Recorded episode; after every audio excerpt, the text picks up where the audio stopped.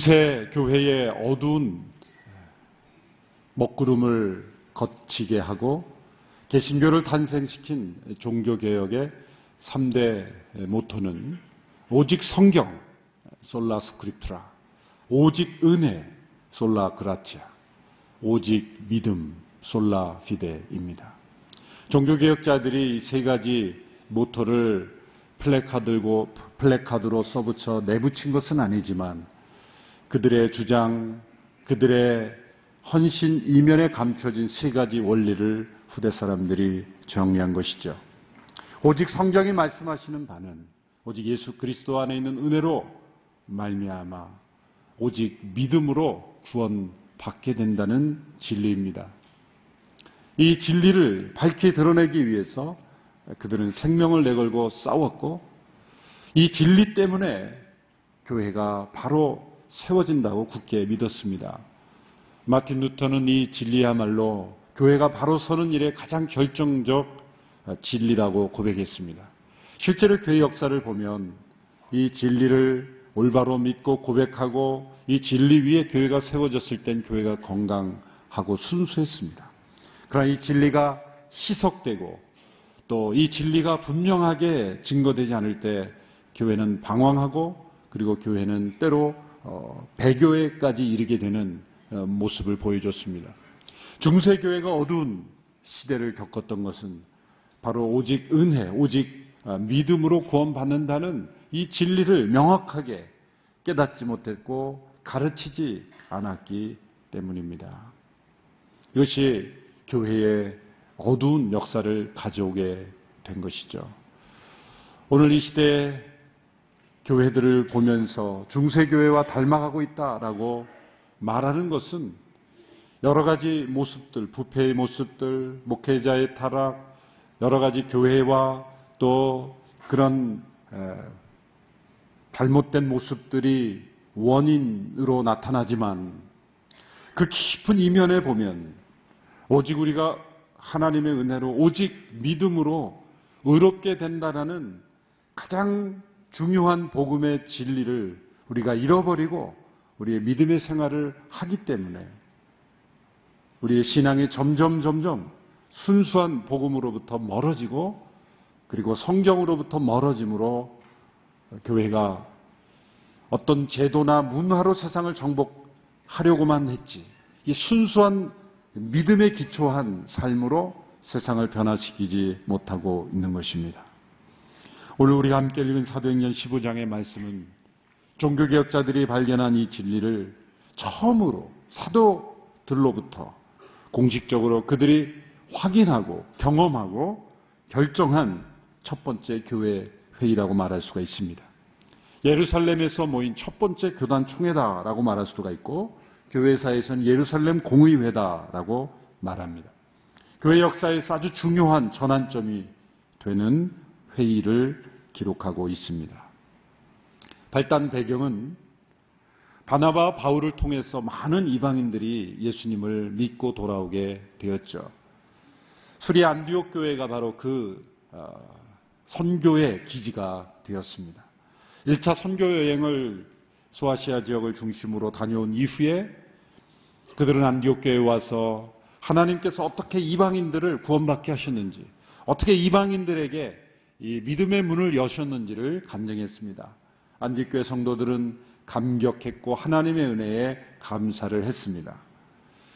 그 이후에 수년 동안 이 바울과 바나바는 그 안디옥 지역에서 머물면서 함께 믿음의 생활을 했습니다. 그때에 유대로부터 아마 예루살렘 교회로부터 온 몇몇 사람들이 이름이 알려져 있지 않은 이 몇몇 사람들이 아마도 그들은 바리세파 출신 성도들이었을 것입니다.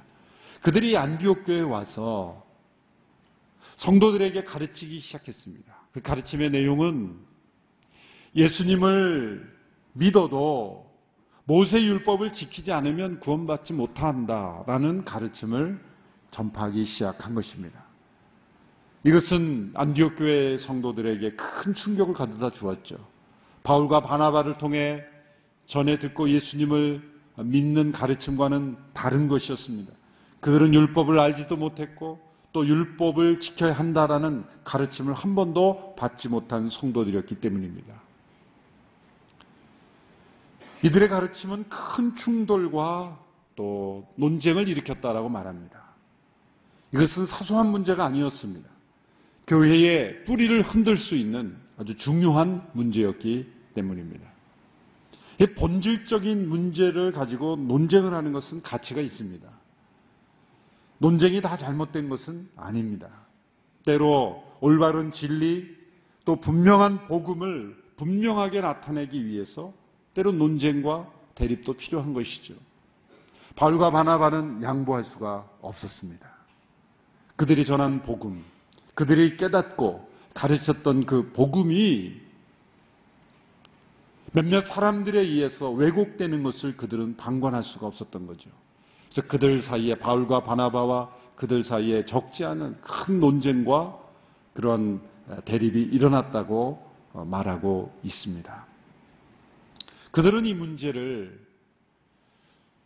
해결하기 위해서 예루살렘 교회에 가서 그 당시에 본부 역할을 했던 예루살렘 교회에 가서 이제 당시 예루살렘의 지도적 역할을 하고 있던 베드로와 야고보 그리고 그들과 같은 생각을 하고 있는 그런 바리세파 출신 그런 교회 지도자들과 더불어서 토론을 통해서 명확하게 하기를 원했다는 것이죠.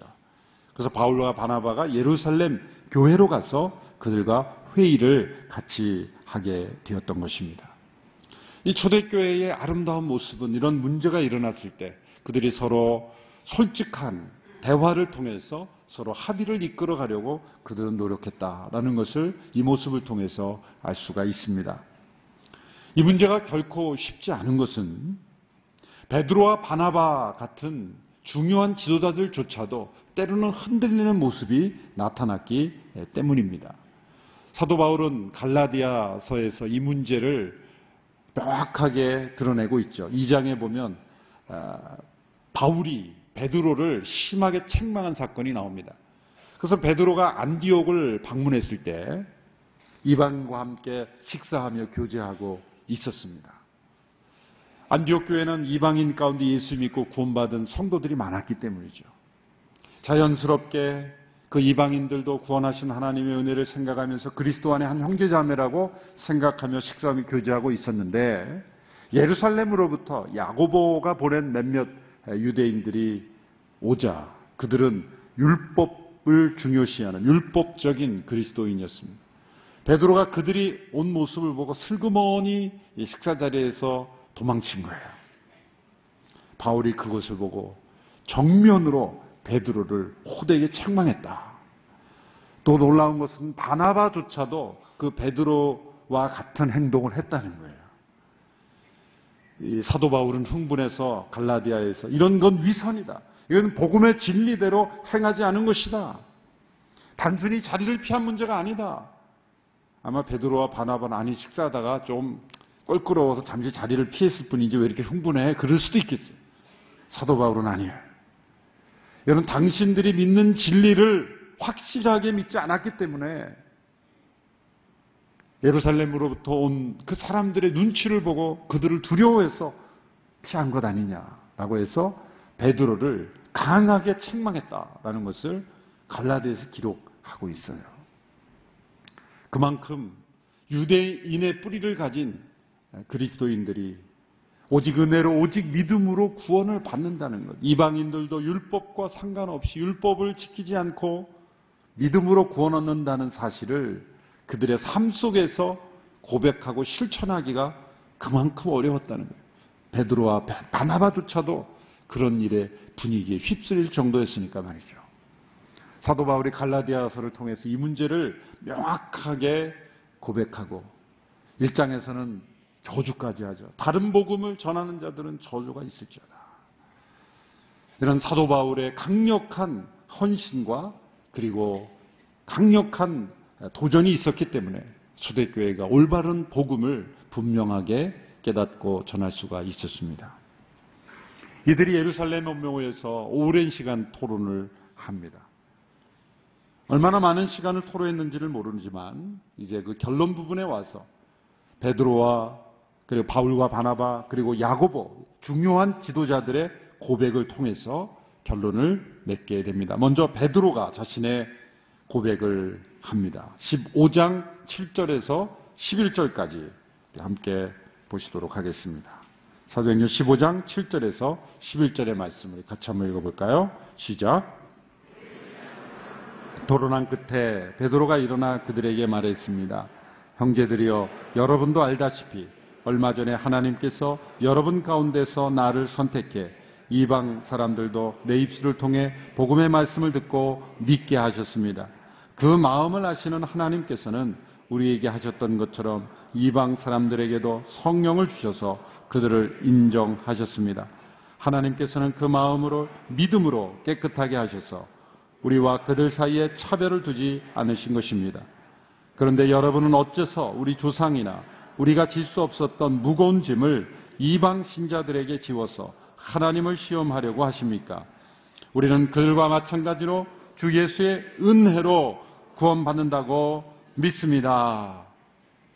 베드로는 자신의 체험을 간증합니다.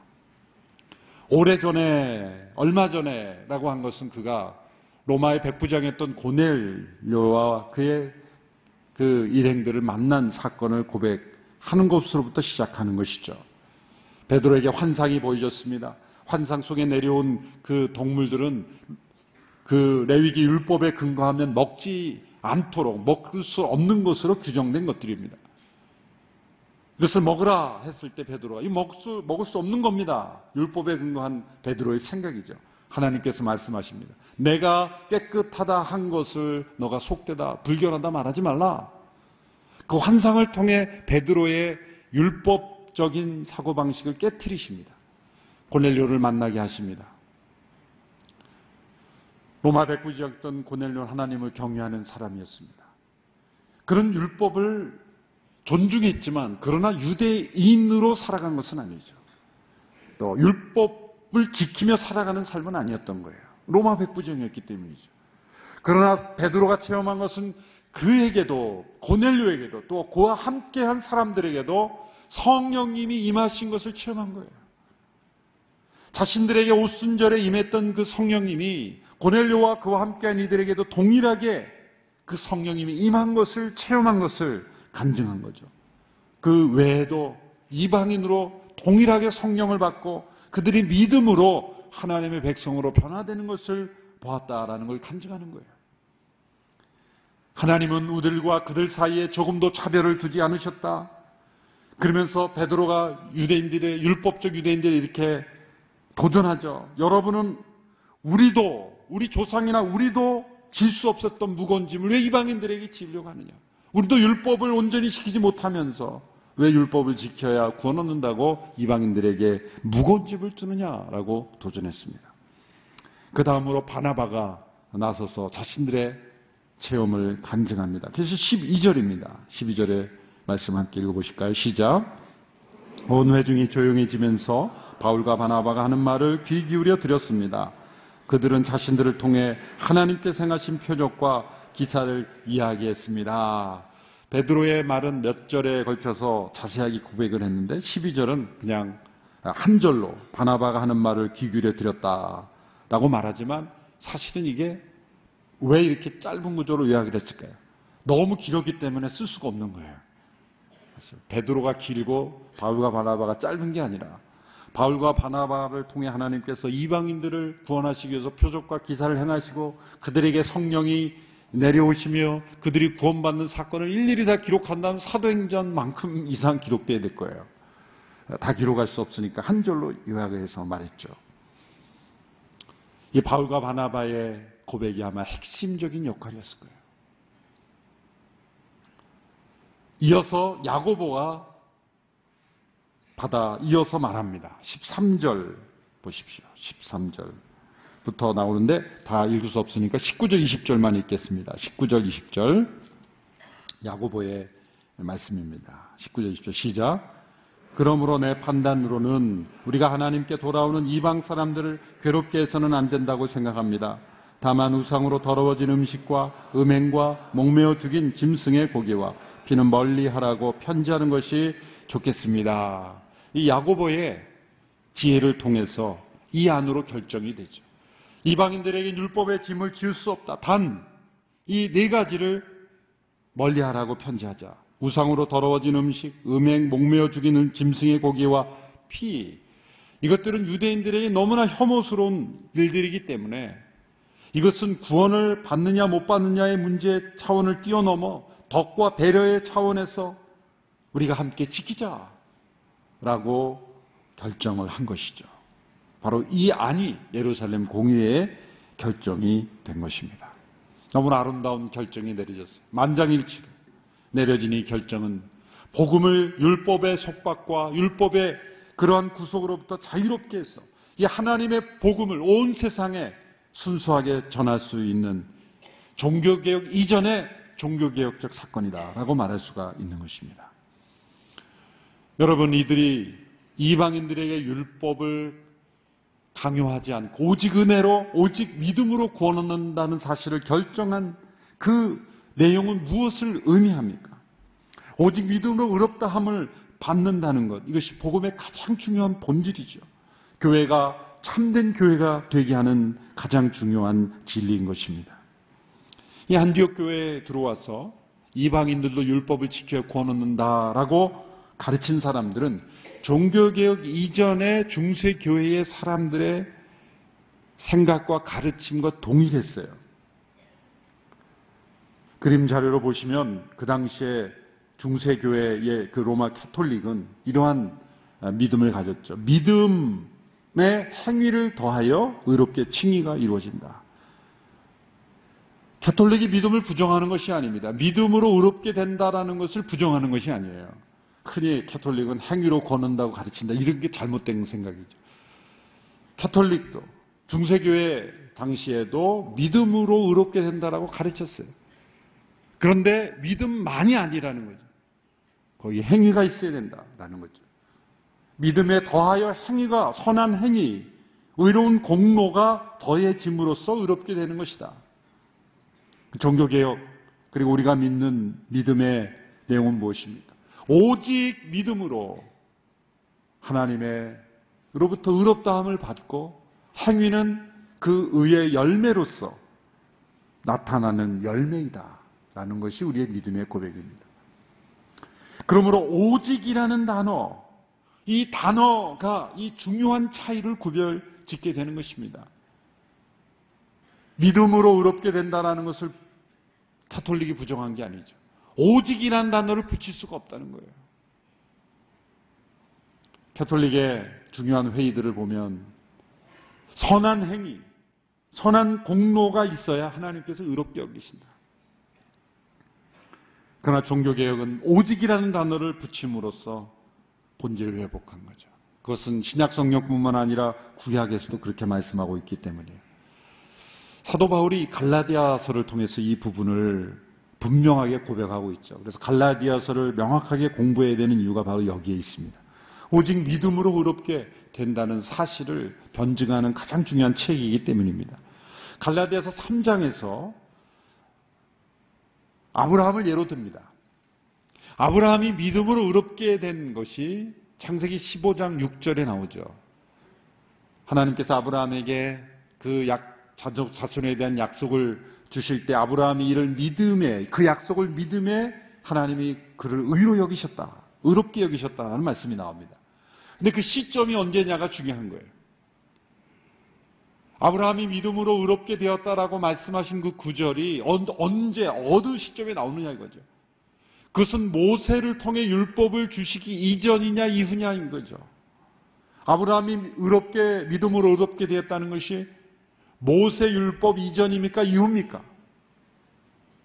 이 말씀은 창세기가 출애굽기 전에 나오느냐 후에 나오느냐예요. 너무 어렵습니까? 더 이상 쉽게는 못 해드려요. 창세기가 먼저입니까? 출애굽기가 먼저입니까? 창세기 15장이 출애굽기보다 먼저죠. 모세는 출애굽기 아, 출애굽기 모세는 출애굽기에 나오잖아요. 창세기 안 나옵니다. 모세는. 예? 창세기 15장이 안 나와요. 하나님께서 모세의 율법을 주신 것이 아브라함으로부터 수백 년 이후인데 지금 그 후대 사람들이 그렇다면 아브라함이 믿음으로 의롭게 되었다고 기록한 그 말씀이 있는데 아브라함은 모세 율법 알지도 못하고 죽었다. 배우지도 못했다. 그럼 아브라함은 어떻게 되는 거냐? 너무나 구약 역사를 잘 알았던 유대인들에게 그 역사를 가지고 말하는 거죠. 하나님께서 창세기 15장 6절에서 아브라함 믿음으로 의롭게 되었다는 것은 인간이 어떤 율법을 지킴으로 의로워 하나님 앞에 의롭다 말할 수 없다는 것을 가르쳐 주시기 위해서 아브라함을 믿음으로 의롭게 여겼다는 말씀을 거기다 적어 놓으신 거예요. 사도 바울이 그것을 통해서 변증한 거죠. 한번 읽어볼까? 갈라디아서 3장 8절에서 11절의 말씀이에요. 제가 쭉 읽어볼게요. 눈으로 따라와 보십시오. 갈라디 3장 8절 11절 제가 드린 말씀을 기록하고 있습니다. 성경은 하나님께서 믿음으로 인해 이방 사람을 의롭다고 인정하실 것을 미리 알고 먼저 아브라함에게 복음을 선포했습니다. 모든 이방 사람이 내 안에서 복을 받을 것이다. 그러므로 믿음으로 난 사람들은 믿음이 있는 아브라함과 함께 복을 받습니다. 율법의 행위에 근거해 사는 사람들은 모두 저주 아래 있습니다. 기록되기를 율법책이 기록된 모든 것을 항상 지켜 행하지 않는 사람은 다 저주를 받는다라고 했기 때문입니다. 하나님 앞에서는 어느 누구도 율법으로 의롭다고 인정받지 못하는 것이 분명합니다. 의인은 믿음으로 살리라라고 했기 때문입니다. 3장 전체가 아브라함을 예로 들어 설명하죠. 갈라디아 2장 16절 우리 같이 한 목소리로 함께 읽습니다. 시작. 사람이 의롭다고 인정받는 것이 율법의 행위로서가 아니라 예수 그리스도를 믿음으로 되는 것을 알기에 우리도 그리스도 예수를 믿었습니다. 이는 우리가 율법의 행위로가 아니라 그리스도를 믿음으로써 의롭다고 인정받으려는 것입니다. 율법의 행위로는 어떤 육체도 의롭다고 인정받을 수 없기 때문입니다. 왜 오직 은혜로 오직 믿음으로 의롭게 된다고 말씀하고 있습니까? 율법의 행위로 지키는 우리의 선한 행위로서는 그 행위가 아무리 우리의 눈으로 볼 때는 선하게 보일지라도 하나님 앞에 의롭다고 인정받을 육체 인간은 아무도 없기 때문이다. 그러면 오직 믿음으로 의롭게 된다는 것은 우리가 죄인의 상태에서 의롭게 된다는 것입니까? 그렇다는 것이죠. 그래서 마르틴 루터는 믿음으로 어렵게 된다는 그 성도를 가리켜 죄인이면서 동시에 의인이다라는 표현을 했어요. 어찌 그럴 수 있습니까? 로마 캐톨릭은 실제적인 의로움과 실제적인 거룩함이 있어야 의롭다 여기는 거지. 어떻게 죄인 된 상태인데 의롭다고 말하느냐? 그 거짓말이 모순함이냐라는 거죠. 논리적으로 맞는 얘기죠. 그렇지만 왜 어찌하여 오직 은혜로 오직 믿음으로 의롭다고 여겨질 수 있다고 주장할 수 있습니다. 그것은 성경 전체에 나오는 놀라운 하나님의 놀라우신 역사 때문이에요. 그것은 한 단어를 이해함으로써 가능해져. 이 단어를 여러분 깊이 기억해야 돼요. 잘 사용되는 단어는 아닌데 이 단어를 깊이 이해해야만 오직 은혜로 오직 믿음으로 의롭게 된다는 것을 이해할 수 있어요. 그것은 전가라는 단어입니다. 전가. 옮겨진다. 영어로 imputation. 전가된다. 이 전가. 오직, 오직 우리가 은혜로 오직 믿음으로 얻게 된다는 것은 세 가지 전가가 이루어졌기 때문이에요. 첫째는 아담이 죄를 지었을 때 아담으로부터 태어난 모든 사람들은 그 아담의 죄가 우리에게 전가되어 우리 모두가 죄인이 되었기 때문에 우리가 이 세상에 태어날 때 태어난 이후에 우리가 죄를 지음으로써 죄인이 되는 게 아니고 우리는 죄인으로서 태어나는 거예요. 원죄라고 하죠. 아담의 죄 가운데 우리가 태어나는 거예요. 하나님 앞에서 어느 누구도 의롭다 말할 수 없는 존재로 태어난다는 거예요. 다윗은 우리가 죄악 중에 자기가 태어났다. 죄악 중에 출생되었다. 그렇게 했어요. 예레미야 11장에는 만물보다 심히 부패한 것 인간의 마음이다. 인간의 교육으로 선한 행실로 우리를 포장하고 의로워 보여도 그 마음은 만물보다 심히 부패한 것이다.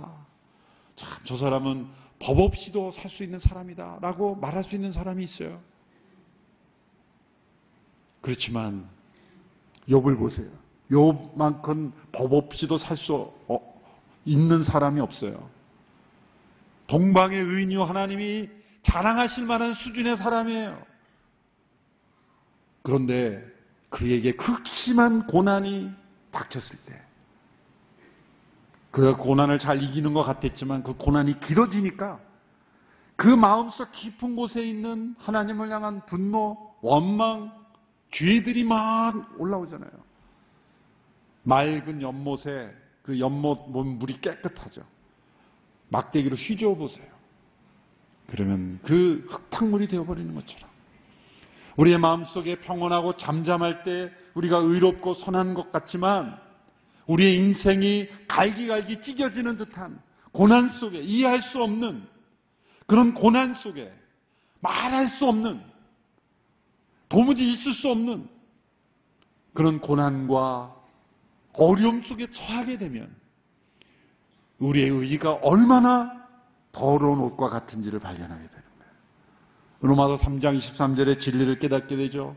모든 사람이 죄를 범했으면 하나님의 영광이 이르지 못했다는 사실. 아담의 죄가 우리에게 전가됨으로 우리가 태어났다는 사실이 그것이 인간의 가장 정확한 실존이라는 가장 정확한 현실이라는 거예요. 어느 누구도 어떤 선한 행위로 하나님 앞에 의롭다 여길 수 있는 상태가 아니라는 것. 그것을 절실하게 깨달을 때만 우리는 오직 은혜로 오직 믿음으로 구원받을 수 있다는 것을 깨달을 수 있는 거예요. 이것이 첫 번째 전가예요. 아담의 죄가 우리 모두에게 전가됨으로 우리는 하나님 앞에 우리의 선한 행실로 의로워질 수 없다는 거예요. 두 번째 전가는 예수님께서 고난당하시고 십자가에 죽임당하셨을 때 그 죽음은 우리의 모든 죄가 예수님에게 전가된 죽음이라는 거죠. 그래서 우리의 모든 죄가 예수님 안에서 처리되었다는 거예요. 두 번째 전가입니다. 아담의 죄가 전가된 상태로 태어났지만 이제 예수님의 십자가의 죽음이 우리의 모든 죽음을 죽음이 예수님에게로 전가된 죽음이라는 거예요. 이걸 구약에서 제사 제도가 있었던 것은 바로 이 전가를 보여주기 위한 거예요. 이스라엘 백성들의 제사 제도는 무엇을 보여줍니까? 그들이 재물을 가져서 제사장에게 전달해 주기 전까지 그들은 재물의 머리에 손을 얹고 안수합니다. 그 안수의 의미는 전가의 의미예요. 나의 죄가 이 재물에 전가되었으므로 내가 당할 징벌을 이 재물이 대신 받는다는 거예요. 대속죄일이 욤키프루가 되면은 염소를 두 마리 뽑아서 한 마리는 이제 대제장이 제물로 바치고 한 마리는 모든 백성들이 보는 앞에서 아사셀의 염소라 그래서 사람들 밖으로 쫓아내는 광야로 떠나보내는 그러한 일을 하죠. 그때 대제사장이 그 염소에게 안수합니다. 그것은 모든 백성들의 죄가 이 염소, 영문 밖으로 성문 밖으로 쫓겨나서 광야로 낭떠러지로 떨어져 죽임 당하는 이 염소에게 전가됨으로 우리를 죄가 떠났다라는 것을 상징적으로 보여주는 그런 의식이었던 거예요. 영문 밖에서 십자가에 못 박여 죽으신 예수님, 그 예수님의 죽음은 이 우리의 모든 죄를 전가됨으로 예수님께서 담당하신 죽음이라는 거예요. 그러므로 하나님 모시길 때 우리의 죄는 다 처리되었다는. 그러므로 우리가 죄 가운데 불의한 가운데 있어도 하나님 보시기에 우리에게는 죄가 없다라고 볼 수 있는 거예요. 그러나 그것만으로는 안 됩니다. 세 번째 전가가 일어나야 돼요. 그것은 예수님이 우리의 모든 죄를 십자가에서 대신 전가 받으심으로 죽임 당하실 뿐만 아니라 예수님의 부활하심으로 의롭게 되신 주님의 생명과 그 의로움이 우리에게 전가되어야 되는 거예요. 예수님의 의로움이 나의 의로움이 되어야 되는 거예요. 예수님의 생명이 나의 생명으로 전가되는 거예요. 이 세 번째 전가입니다. 예수님이 부활하신 이유는 우리의 의로움 때문에 부활하셨다고 말합니다. 세 번째 전가가 있기에 나 자신을 볼 때는 의로움이 하나도 없습니다. 선한 것이 없습니다. 왜? 아담의 죄가 전가된 상태로 태어나고 존재하기 때문에. 그런데 예수님의 십자가의 죽음에 우리의 모든 죄가 전가되어 처리되었고 그 예수님이 부활하실 때 예수님의 생명과 의로움이 나의 의로움이 되었기에 내가 볼 때는 죄인이지만 하나님이 예수님을 통해 우리를 보실 때는 의인이신 거예요. 그럼 우리는 죄인인 동시에 의인인 거예요. 그것은 오직 은혜로 오직 믿음으로 구원을 의롭다함을 받는 것입니다. 한자로 의라는 한자를 보면 참 신기해요. 성경을 알고 누가 만든 것 같아요. 어린 양이 우리 위에 있대요. 나, 나 위에 어린 양이 있잖아요. 집에 가서 의라는 한자를 잘 분석해 보세요. 두 가지 단어가 합쳐진 거예요. 위는 어린 양이고 밑은 나예요, 나. 신비하죠. 어린 양 대신 예수 그리스도가 우리를 덮으실 때 그분이 의로움이 나의 의로움으로 전가된다는 거예요. 하이델베르크 소요리 문답 60번 문제는 이 문제를 이렇게 요약합니다. 문제는 당신은 어떻게 하나님 앞에 의롭게 되는가라는 문제입니다. 하이델베르크 소요리 문답에 우리 답을 한번 읽어볼까요? 정답입니다. 한번 읽어볼까요? 시작. 오직 예수 그리스도를 믿는 참된 믿음으로 말미암습니다.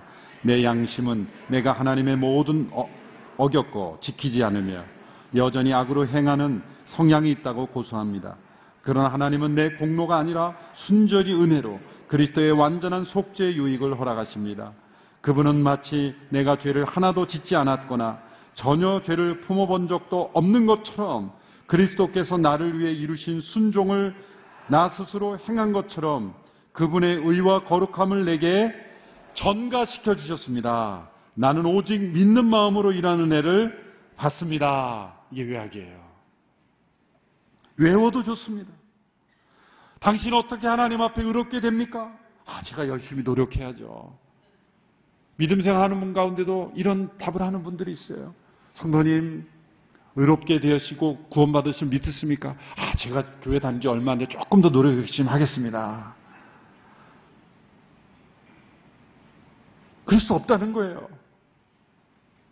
수십 년을 철저하게 봉사하고 헌신을 그 자체가 하나님 앞에 의롭게 되는 거 아니에요.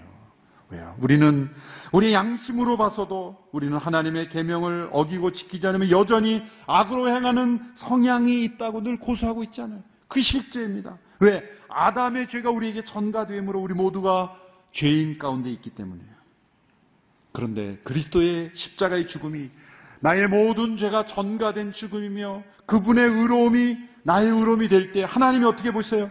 죄를 하나도 짓지 않은 자로 본 거예요. 전혀 죄가 없는 자처럼 그리스도께서 순종하신 것이 나의 순종인 것처럼 하나님이 여겨 주신다는 거예요. 예수님 때문에 내가 좀 더 지켜야죠. 한번 지켜보세요. 절대 이룰 수 없어요. 이것은 예수님을 붙잡아야만 예수님의 죽음과 예수님의 부활이 바로 나의 사건, 나의 죽음과 나의 부활이 되어야만 이루어지는 사건인 거예요.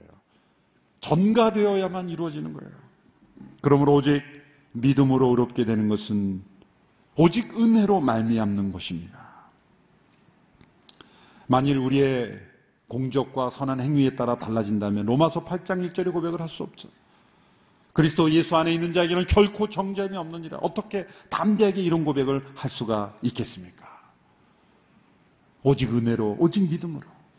그것은 우리가 아담 안에서 철저한 죄인, 완전히 부패된 죄인이라는 것을 인정하고 그리스도의 죽음이 나의 죄를 대신한 죽음이며 예수님의 의와 거룩과 생명이 나의 의로움이 됐다는 것을 받아들일 때 하나님께서는 우리를 의롭다 여기시는 거예요.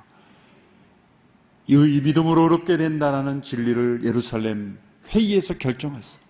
모든 이방인들에게 율법과 상관없이 율법을 뛰어넘어 율법을 지키, 지키도록 먼저 강요하지 않고 믿음으로 의롭게 하시는 이 하나님의 값없는 은혜를 먼저 줌으로 인해서 그들이 이제 그리스도 안에서 의의 열매를 맺게 하시는 거예요. 너희들이 이런 삶을 살면 내가 의롭다 여겨줄게가 아니라 먼저 법적으로 선언해 주시고 너희들은 의롭게 되었으니 의로운 자로 살아라. 성령 안에서 열매를 맺게 하시는 거예요. 이 귀한 진리를 날마다 체험하며 살아갈 수 있게 되기를 바랍니다. 이런 진리를 체험하는 사람은 나의 나 된 것은 오직 하나님의 은혜라. 날마다 그런 고백 속에 살아갈 줄로 믿습니다. 이것이 온 세상에 증거해야 될 복음의 소식입니다. 기도하겠습니다. 오직 은혜로 오직 믿음으로 의롭다함을 받은 저희들입니다. 그 은혜만을 찬양하며 살게 하여 주시옵소서. 자기의 의를 주장하지 아니하고 오직 예수 그리스도의 의만을 주장하며 고백하며 그리고 그 의와 생명을 날마다 공급받으며 살아가는 우리 모두가 되게 하여 주시옵소서. 예루살렘 공의가 내렸던 이 결정이 날마다 우리의 삶 속에 살아있는 결정이 되게 하여 주시옵시고 이 소중한 진리를 희석시키지 않고 또 왜곡하지 않고 믿음으로 잘 지켜가며 살아가는 우리 모두가 되게 하여 주옵소서 예수님의 이름으로 기도합니다. 아멘.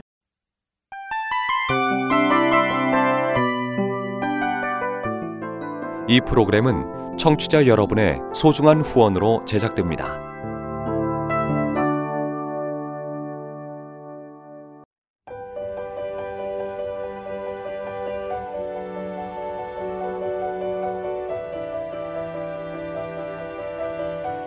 세상에는 수많은 교회들이 있지만 더 깊이 있는 말씀 강해를 찾기 위해 크기로만 교회를 선정하지 않습니다.